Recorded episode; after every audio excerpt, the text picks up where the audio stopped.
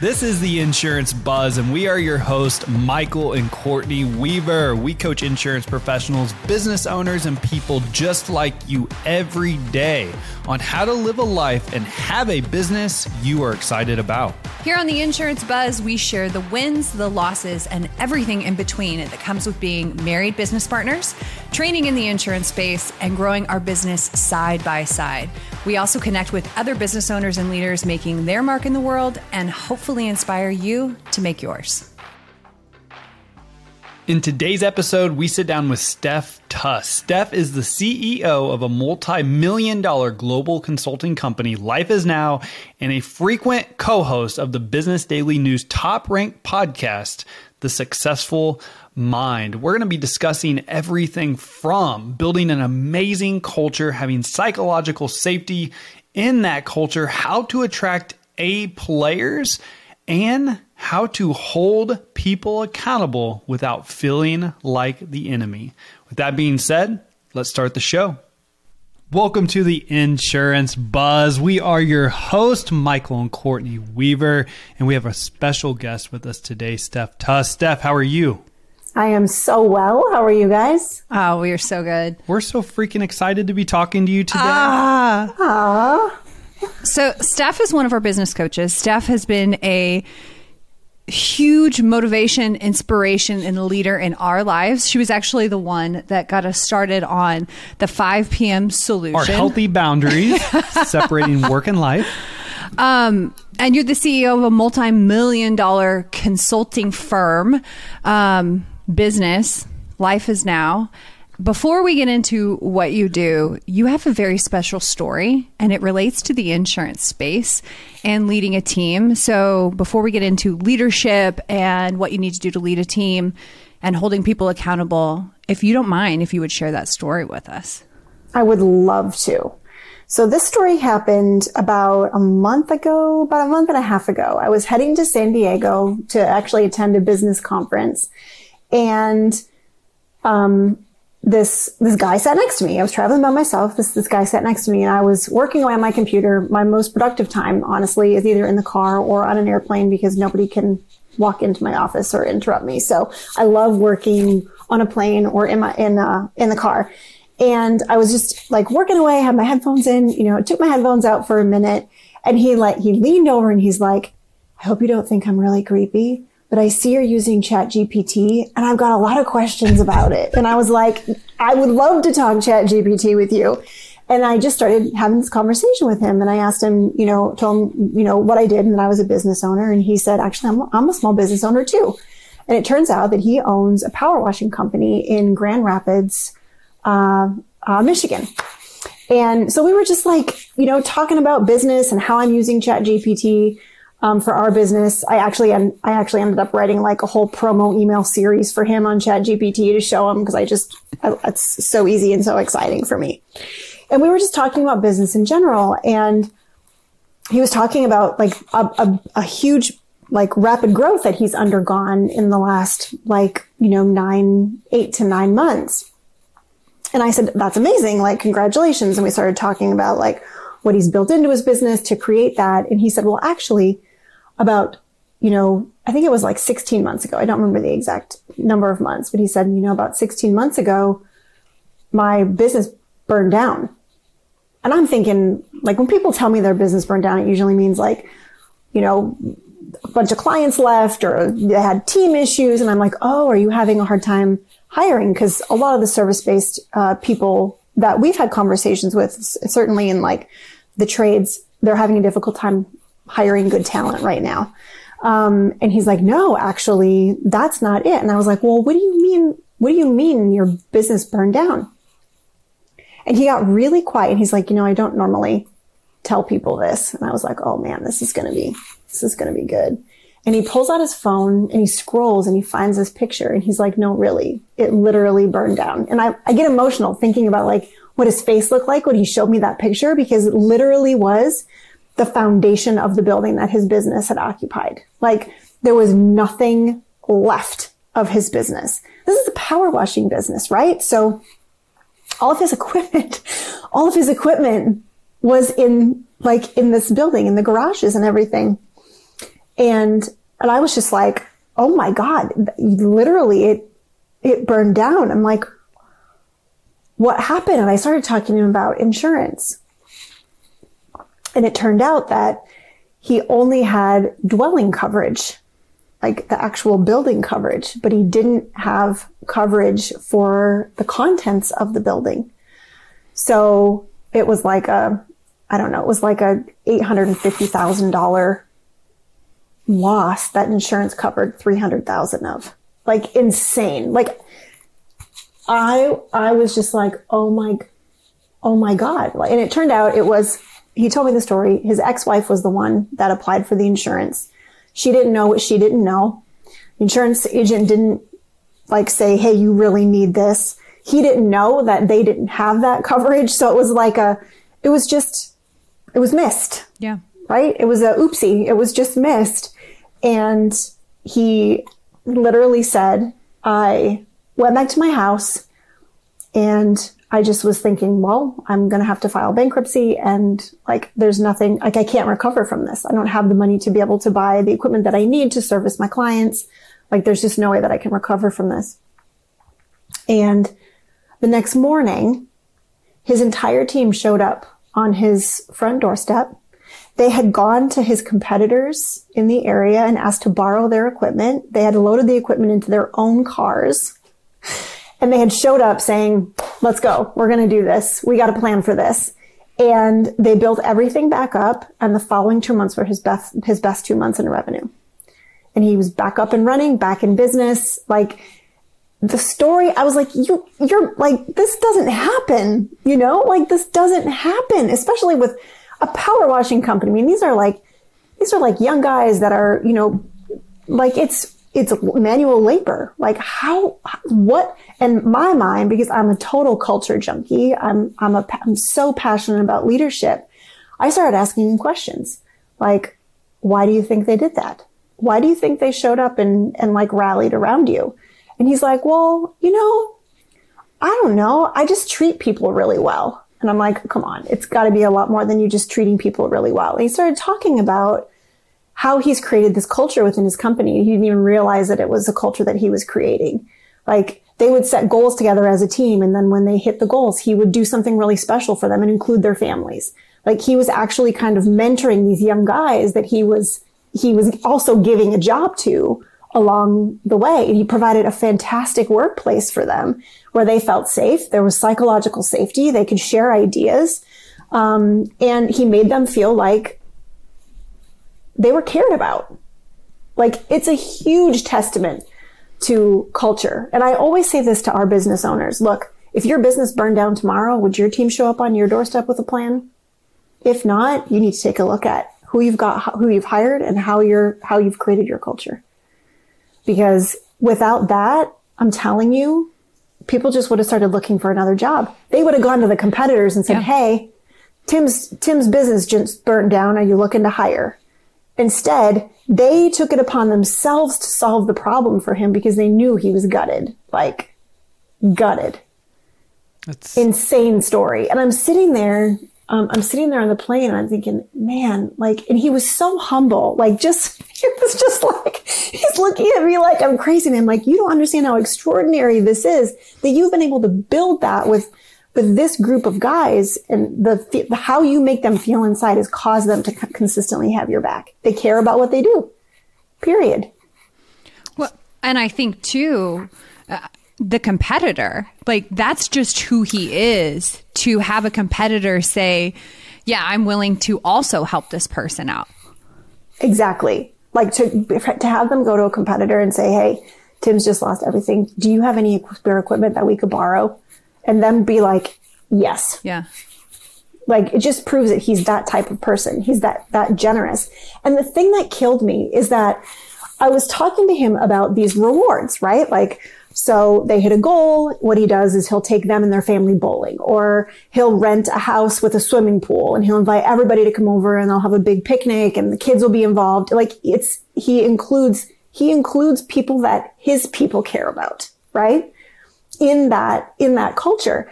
And he told me, he's like, you know, what's interesting that you say this is like, I've had two business coaches now tell me that that's a stupid idea and it hurts my profit margins. And I was like, tell me who those business coaches are because I, I want to call them right now and tell them they're wrong. Yeah. Like they're so wrong, right? You invest in your people and that comes back to you tenfold. And that's just a testament to this story is that, you know, thank God he didn't listen to those, those business coaches. Their only concern was the, the profit margin. I mean, like imagine what would have happened had he not, yeah. had he not had the relationships and culture that he did. It's really phenomenal to me. Such a powerful story, obviously, and thank you for sharing it because yeah. every you listening, what you do every single day matters. It matters more than I think any of us give anyone credit for. That's why I always say insurance professionals have the most noble profession in the world. So, but I, I want to talk about culture here because um, not only that culture that you just explained, but I've got the culture that we experienced when we walked into your business was absolutely amazing. I mean, from the time we were greeted to just the warmness that we felt to everyone taking ownership in what they do. And so I would love to talk about some some best practices you've seen you coach to uh, around how to establish an amazing culture like like you have. So I really believe that it all starts with your vision. So I don't think you can have an amazing culture without having a vision in place. And interestingly enough, Tim did have a vision in place. Like he knew where he wanted to go with his company and he knew what he wanted after his company. Um, for us, everything starts with our vision. And when I say vision, I don't mean our mission statement or our purpose or our financial goal. I mean, what do we want the inside of our business to look like in three years? Kind of a 3D image. You guys know like how strongly I feel about, about vision. But if I can paint a picture of where, what I want the business to look like, feel like, what I want to be happening in the business th- three years from now, and I can get everybody else to see how they play a part in getting us there and also being there with us, that's step one because you're all in, in alignment. You're all headed toward the same thing. And that vision guides, that vision actually guides your culture. What kind of culture do we need to be able to experience this three years from now? Um, and then secondly, you got to have the right people on the bus. You could be like culture, culture, culture, and you've got B and C players on your team that are back channeling or creating chaos or drama behind the scenes. And it just creates a cancer in your in your business. So that's step two is you really need to make sure you've got the right people on the bus. The cool thing with the vision is that the wrong people, if you keep feeding them that vision, they'll self-select out mm-hmm. every time. It happens. It's so interesting because you, you, know we I run I run our business owners through this activity, and they always say like, "How are the like?" I'm really worried about how this one person's going to react to this vision, and I'm like, "Well, let's just see how it plays out." And every single time, guess what? that one person self-selects out and leaves that makes to make room for the right person to to join the team. So I think, you know, to give you two things, those are the two key pieces in creating this is that everyone sees how they play a part in the vision and they're given the freedom to play that part, you know, without micromanaging, without you know, all the all the wrong things that leaders do in in some instances. Um, and you've got you've got a team of A players, you've got a team of people that are bought into the vision and, and want to go the extra mile and care to take you there. So I want to get into A and B players, but before I do that, um, it, I want to unpack this a little bit for our listeners. So if they're listening and they're like, yes, I'm all about it. Let's start. Where do you start creating a vision? Like what are some resources they can go to or how does that, how's that process begin? Sure. So it's a really, really simple process. And it's incredible how many people overcomplicate it and procrastinate on it. So I'm just going to say that up front. Um, there's a really great resource, fantastic book called Vivid Vision, written by Cameron Herold, and his last name is spelled H-E-R-O-L-D. Um, it was a game changer for us and our business, quite honestly.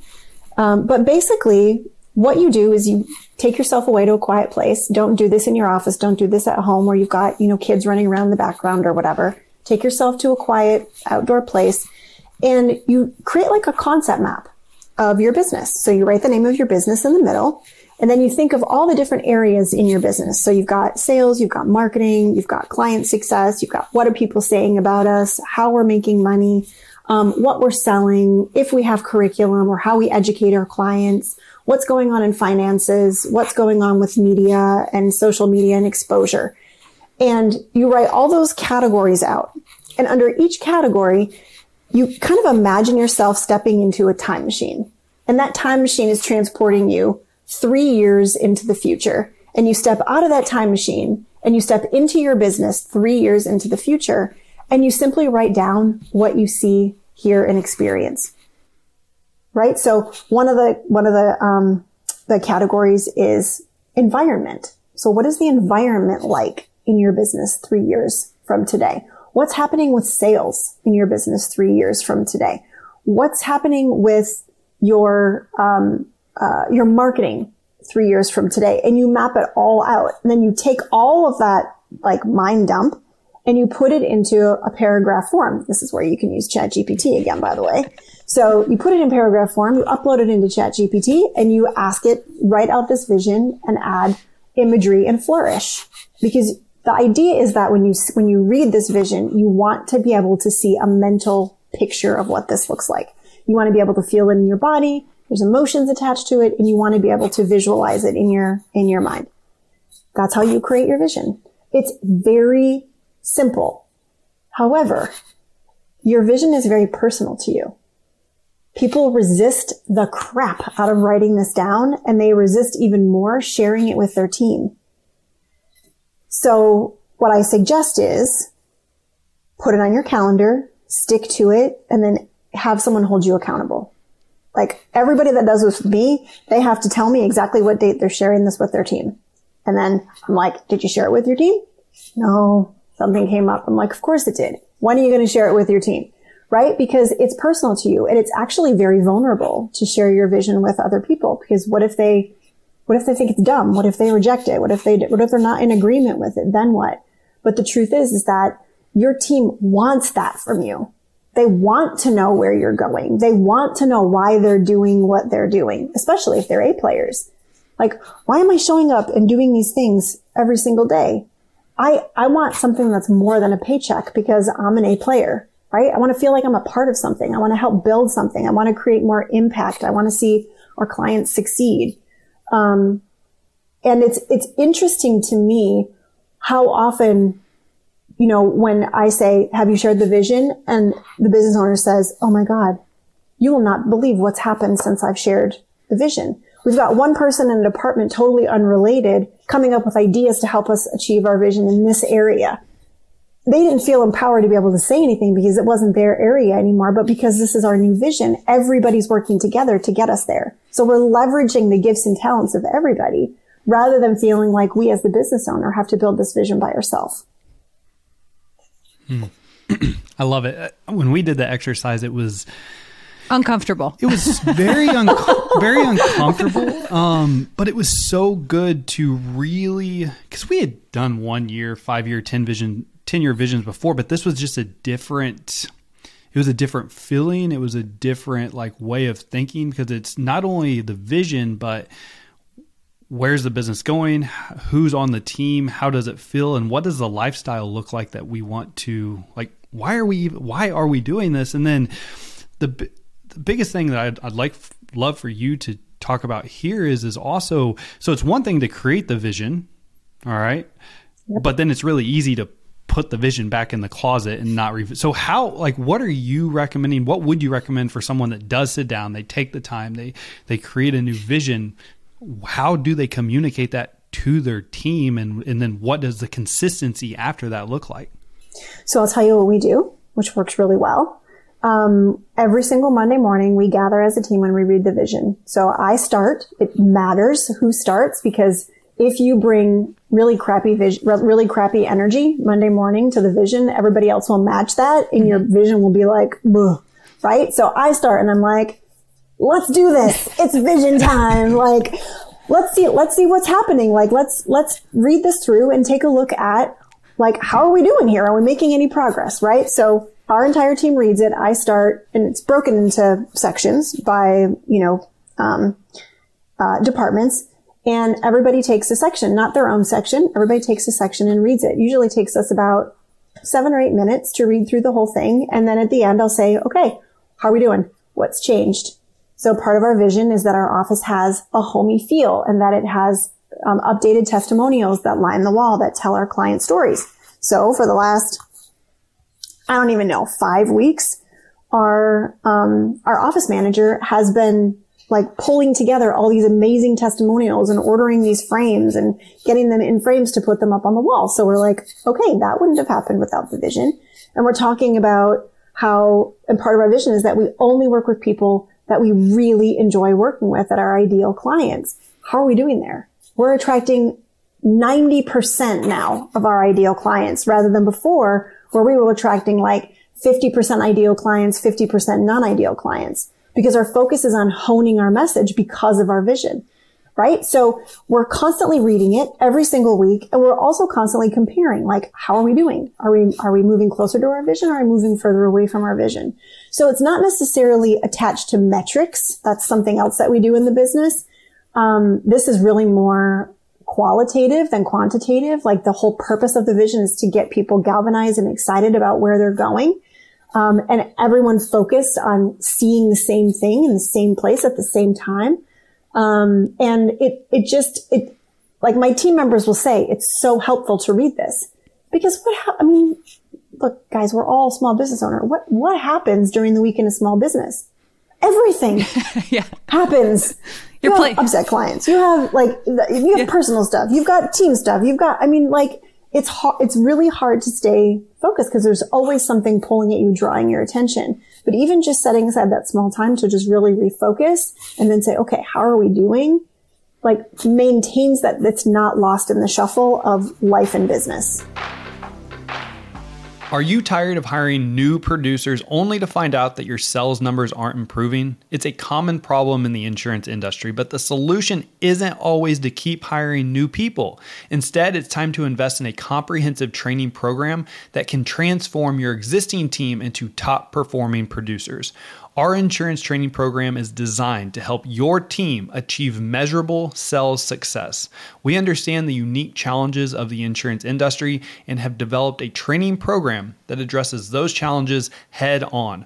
Our program covers everything from prospecting and lead generation to closing deals and retaining clients. There's so much more to the program. So if you're interested in joining the program that's helped over 10,000 insurance agents nationwide, visit www.weaversa.com or send me a text directly at 816 727 7610 with any questions to find out more.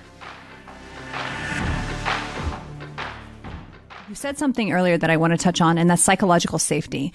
And mm-hmm. it seems like that has to be set before you feel comfortable, before your team feels comfortable sharing their ideas. So touch on that a little bit and share what that what that means.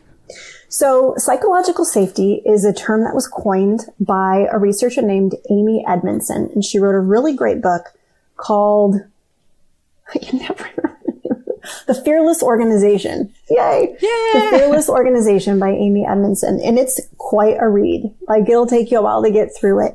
But it's based on the premise that psychological safety means that people aren't afraid to speak their mind, to debate, to create um, positive conflict because they're not afraid of ramifications. They're not afraid of losing their job. They're not afraid of being humiliated. They're not afraid of being embarrassed. Um, so if you're a leader that can create that psychological safety, that's where innovation occurs. When your business doesn't have psychological safety, people don't feel like it's safe for them to share their ideas because they might be stupid. There might be repercussions. There might be backlash. They might get fired. They also don't take risks because they're afraid they're going to make a mistake and then be embarrassed or ashamed or lose their job. So it's really important to build psychological safety if you want a team of people that will innovate and that will share their ideas, which you must have to grow and scale your business because you cannot be the smartest person in the room. It's just not possible for you to be the smartest person in the room and also grow. So I think this also goes into A and B players. So you have psychological safety. How do you build that? How do you sustain that? What does that even look like? Yeah. So it all starts with you So psychological safety is really about making sure that you allow for vulnerability in your business. Um, it's very not like old traditional leadership, which was very author- authoritarian and like um, rigid. This is about you as a leader showing your team that it's okay to be vulnerable. So what does that look like? That looks like I'm the leader of the company and I've just made a mistake. Instead of making excuses or blaming whatever the, why, the, why the mistake happened, I take full responsibility and I say, guys, man, did I ever make a mistake? Here's the mistake that I made. Here's why I made that mistake. Here's what I learned from it so that it doesn't happen again. So you make, you make mistakes okay. You show that you're infallible, that you are okay making mistakes, that there is a gift in those mistakes. And that gives your team permission to do the same. So suddenly they stop being afraid of making mistakes. Suddenly they start making decisions on their own without having to come to you to fix all of the problems and and um, answer all of the questions. And that's just one single thing. Like I, I'm gonna my my team will tell you I I apologize easily because I make mistakes. Right. So if you apologize easily, they know she apologizes easily. I can apologize easy. I can take responsibility for my stuff. She calls out her own mistakes and says what she learns about it. That makes me feel safe to do that as well. Right. And it's little things like popping into someone's office to just say, Hey, how was your weekend? And looking them in the eye. It's when someone has a conversation with you, give them your full undivided attention. Don't be looking at your phone or doing something on your computer while they're trying to have a conversation with you. It's showing people that it's okay to be human and that you care about them as, as a human being. And there are like 150 different things that you can do to build psychological safety in your organization. But for me, I really think that we've built psychological safety very quickly because of my willingness to be vulnerable. Like me totally goofing up on a, on a webinar and owning it in front of the entire audience and like laughing it off, right? Shows them that they can make a mistake and laugh it off too.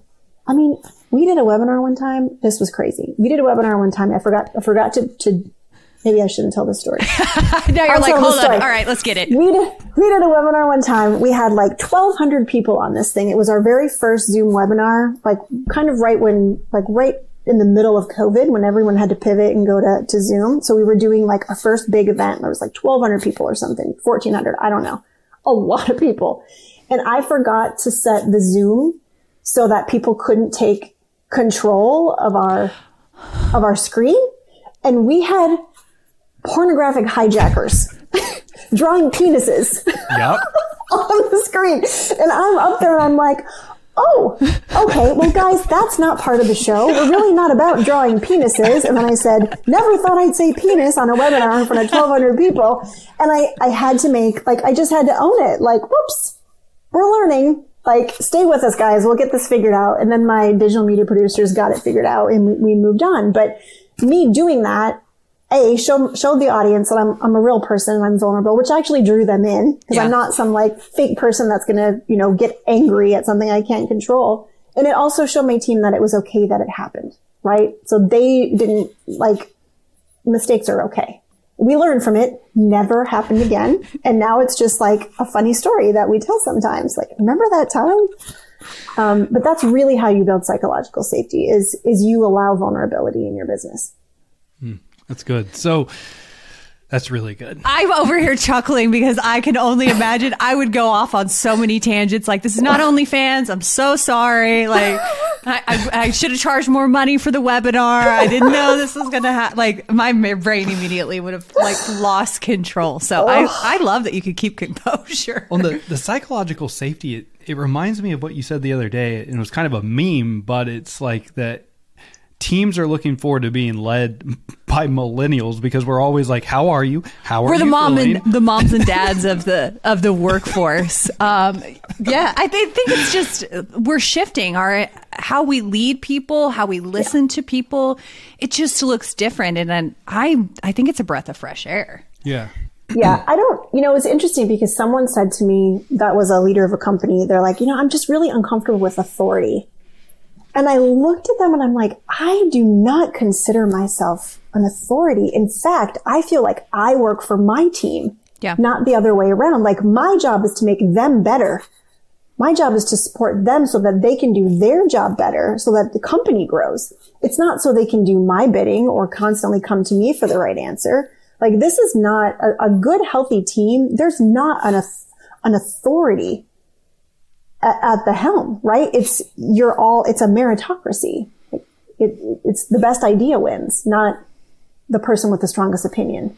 Well, and I think that also fosters the reason that you go into being a business owner or the insurance field is freedom. And if you're having everything bottleneck at you, you've lost all of that if you're not empowering your people. Right. And the best way to empower your people is every time they come to you with a question, you respond with, what do you suggest? Hmm. What do you suggest? That's What are- good. what's your solution? So I've made it a habit not to solve anyone else's problems. They're not my problems to solve. I have enough of my own problems to solve. I don't need to solve everybody else's problems. So when someone comes to me with a problem, my team knows that they come with a couple of different options of how to solve that problem already. And then we just talk through what might be the best option. And they've done that because I've consistently asked, what do you suggest? Or what do you think would be in the best interest of the company? Which is the second question. What's in the best interest of the company? Because a lot of people, especially B and C players, will d- default to what's in the best interest of them. An A player will think what's in the best interest of the company. And what you just hit on, I've got to admit that is definitely a struggle of mine because when somebody brings, I just want to offer a solution Yes. and move on, and so I've really tried to No. work. Well, look, that's what makes you a fantastic entrepreneur, right? Entrepreneurial traits. You're problem solvers. You're resourceful. You can deal really well in chaos. Like, you're like, bring it on. So when someone comes to you with a problem, your innate like compulsion is to answer it. But that's the opposite of what you need to, you need to do. Yep. That'll only take you so far, right? Yep. Yep. So I want to touch just a little bit before we get into accountability because I also want to go there real fast because you know I've, I've always struggled with accountability. But A players and B players, how like it's fun to talk about. Like yeah, we all want A players, but how do we actually attract A players? Um, I'd love I'd love your opinion on this. So first, A players like to work with other A players and A players like to know what they're working toward. So they like to be a part of something bigger. And there's, um, I'm just full of books today. There's another great book um, that talks about A players and B players. It's called The Ideal Team Player, and it's by Pat Lencioni. It's a fantastic book. Oh, so Um, and he really talks about an A player really has three qualities. They're hungry, they're humble, and they're smart. And by hungry, that means that they actually enjoy going above and beyond. Right? They don't blame. They don't like, oh, I'm such a victim. They actually like get energized by going above and beyond. They are humble, meaning they give appreciation to other people. So do, do they need to be the center of attention and take all the credit or are they the people that are like, oh, the only reason we were successful is because my team is incredible, right? Or because this person did this and they're, co- they're constantly giving kudos. That's a humble person and they're smart and not the kind of smart like intelligence smart. They're smart in, in the terms of they understand how they affect other people. You all know the, the people in the world that are completely clueless about how they affect other people. Right? Like, they're the people that will take off their shoes and open a tuna sandwich in an airplane. Right? Like, completely, they don't care. They're like, I don't care how I affect you. Not an A player in the, in the working, in the working sense. So there are questions that you can ask in an interview to determine if someone's an A player, but it's not the answers that you're looking for. It's the energy behind the answers that they're telling you. Um, but the big thing is, is that A players are looking to work with other A players. So if you, if you hire an A player and you're constantly saying that you're going to do something and you don't, you're not being an A player and they're not going to want to work with you for very long. Right? If you're, you hire an A player and you're not humble, meaning you're not giving accolades, you're not giving appreciation, they're not going to want to work with you. If you hire an A player and they have no idea why they're doing what they're doing and how that impacts other people, they're not going to stay working for you. So you have to be an A player to attract A players. which means you have to be your word. Do what you say you're going to do. You have to create psychological safety in your business. You have to clearly communicate what it is that why you're doing what you're doing. What's the impact that you want to make? How do you want, how do you want, what experience do you want to give your clients so they can see how they fit into that? And you have to make sure that they're surrounded by other A players. How about compensation? So compensation, A players will cost you more, but they will do the work of two B players and three C players. So yes, you will pay a little bit more for them, but they will pay you back in spades. Spades. Okay. All right, let's get into accountability because conflict and holding people accountable it oh it just it makes my hairs on the back of my neck stand up. I'm like okay let's start holding people accountable. So how can you do this as a leader without feeling like the bad guy? So you do this by setting up agreements. So the old form of accountability is some big guy in a suit tells you what you need to be doing in your business, what you need to be doing in your job. And then every year you have a review where he tells you if you did a good job or not. And then your compensation is based on that. And you have never had input into how you're being measured, right? Like totally archaic way of accountability. Um, what we do is something called measures of success. So once a year and then quarterly, I'll say to my team, okay, based on your role, I want you to come up with five to seven things that you do on a consistent basis that you think are the highest value to your role. Because let's be honest, I'm not in their role. Like I think I know what makes them successful in their role, but I want to know what they think makes them valuable and successful in their role. And then I'll say, and I'll bring five to seven things and we're going to sit down. We're going to talk about what are the five to seven things that need to be done consistently for you to feel like you're a success in this role. And so we have those meetings.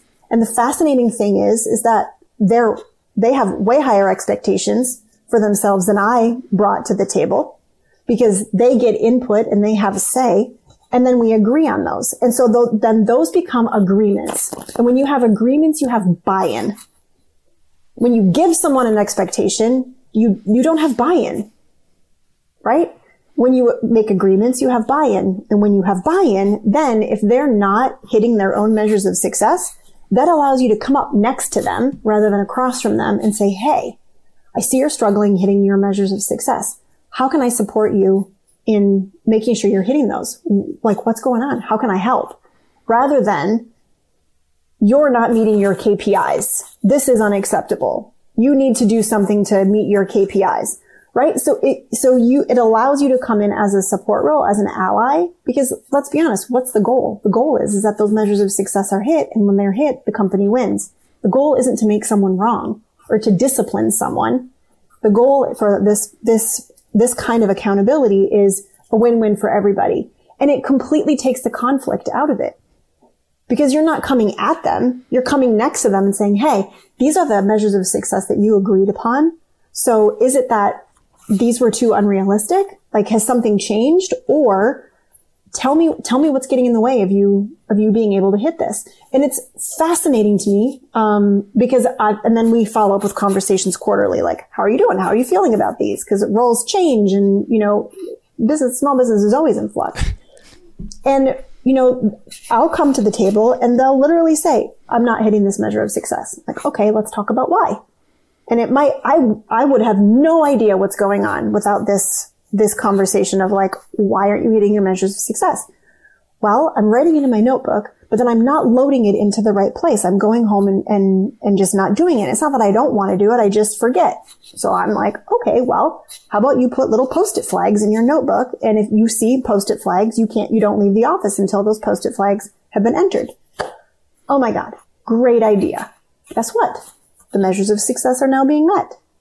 Right? So it allows for that collaboration of problem solving between two people. And the goal in mind is that everybody wins. The goal in mind is that those measures are hit. That's the kind of accountability that we, um, we practice in, in our company. It's not like you did this wrong. You, you're not doing this correctly It's everybody takes personal responsibility for their role. They're all very clear on what they're responsible for.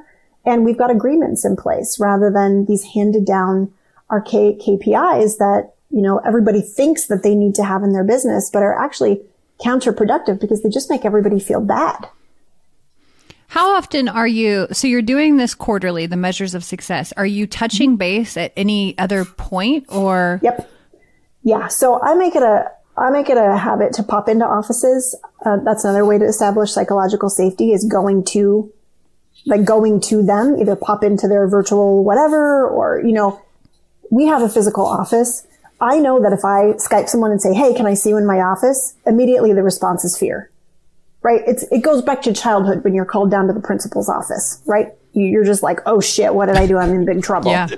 You know, if I go to them and pop my head in and be like, hey, how's it going? How are your measures of success? You feeling good about them? Like, have you taken a look at them lately? And they're like, yeah, I'm feeling really good. I'm having a little trouble with this measure of success. And then it's a quick conversation of, okay, well, how can I help? And then I move on. And in most cases, like they all hit their measures of success. Some cases, someone has set a measure that's too, too far of a reach and we need to dial it back. In some cases, someone's put a measures of success on their, on their sheet that they're really not, they really don't think is that important anymore. So we replace it with a new one that they think is more important.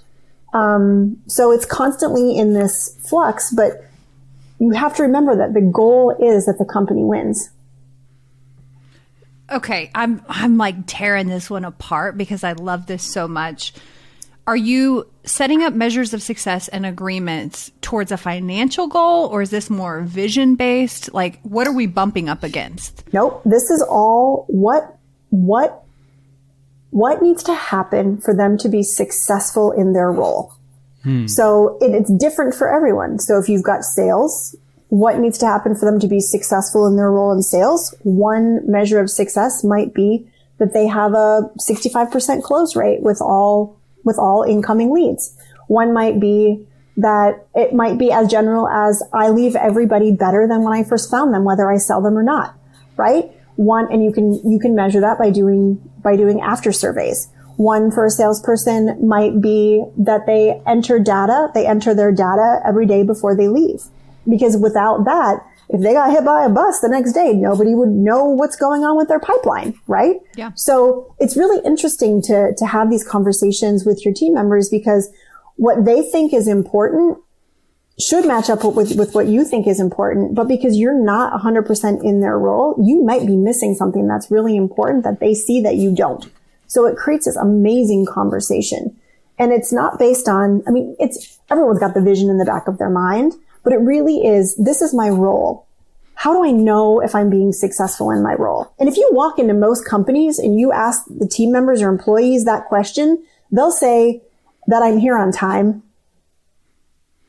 Like they, they don't actually know what makes them successful in their, in their role, right? They don't know what that measure is where, you know, our team, they know exactly what it means to be successful in their role. And if they're successful in their role, then that means that the company as a whole is successful. And then that means that we'll make more money because money is just a happy side effect of doing all the right things within a business. All right, I've got a. I've also got a follow up question to this, and this and this could go back to an A player versus B player. Okay, where, Sure. with where my mindset's going with this. But if you hire someone brand new, maybe they've never been in the industry, are you as the leader trying to? I don't want to say guide them, but giving them ideas on what it could potentially look like to be successful in their role, or what does that look like? Yeah. So with a new hire, you give them, you're like, Okay. here are your starting, like, this is what we think we need from you for you to be successful in your role. We're going to give you a quarter to work in this role. And then we're going to meet and we're going to, mm. I'm going to, I'm going to ask you based on your experience, what do you think are the most important things that you do in this role that add the most value to the company? And then we're going to take a look at that and see if, if what we've given you is actually true and allow you some, some buy-in because you have to give them something to shoot for when they're first, when they're first starting. Okay. Okay. So good. I could do this all day long. I could lead you down so many different rabbit holes. How much time you got, Steph? Yeah, I know. Steph's so good. Before we hopped on this podcast, we're like, we always ask, how much time do you have? This is how you know that this woman is fantastic. She said, I have blocked an hour out for this. I'm like, hell yeah, boundaries, baby. Uh, it's, it's so good. If somebody wants to connect with you, if somebody wants to work with you, follow along. I know you have a lot of things going on. What's the easiest way to connect? to me personally, the easiest way is through my Instagram account. I'm on it. I'm on, it's not, nobody's getting catfish. There's no like weird bot or weird like AI person answering my, my chat. It's me. Um, so my Instagram is just at Steph Tuss. Um, or you can find all kinds of information about us on our website, which is lifeisnowinc.com.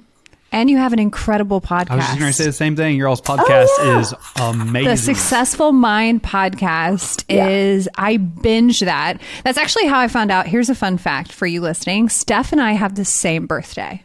Yes, we do. January 6th, Capricorns unite. Uh, that's how I found that out was on the podcast. It was the control freak one. I was like, oh, probably should listen to this one a little bit. Steph, thank you so much for being here. Thank you for sharing your knowledge, especially that story in the very beginning. I, I know all of us listening that are in the insurance space, it just reinforces how important it is what we do every single day. And I appreciate you sharing that with us. Absolutely. You've got to fight for your clients. They just don't see it. I mean, honestly, that, there are so many stories of that. You know, people underinsured losing things because their insurance agent wasn't strong enough to have a hard conversation. Yep. Amen. So, yeah. Amen. Well, thank you so much, Steph. And my pleasure. For you that is listening, thank you so much for your support. As always, time is the most valuable and important asset that we all have. We appreciate you spending time with us. Steph, thank you again. Thanks for listening to this episode of the Insurance Buzz. If you enjoyed this episode and you'd like to help support the podcast, please share it with others, post about it on social media, and leave a rating and review. If you want to take your insurance agency to the next level and join our community, simply check out Weaver Sales Academy at www.weaversa.com. Again, that's www.weaversa.com or visit the show notes on our new and current programs we have available exclusively for you. As always, time is the most valuable and important asset that we all have and I appreciate you spending it with me. See you on the next episode.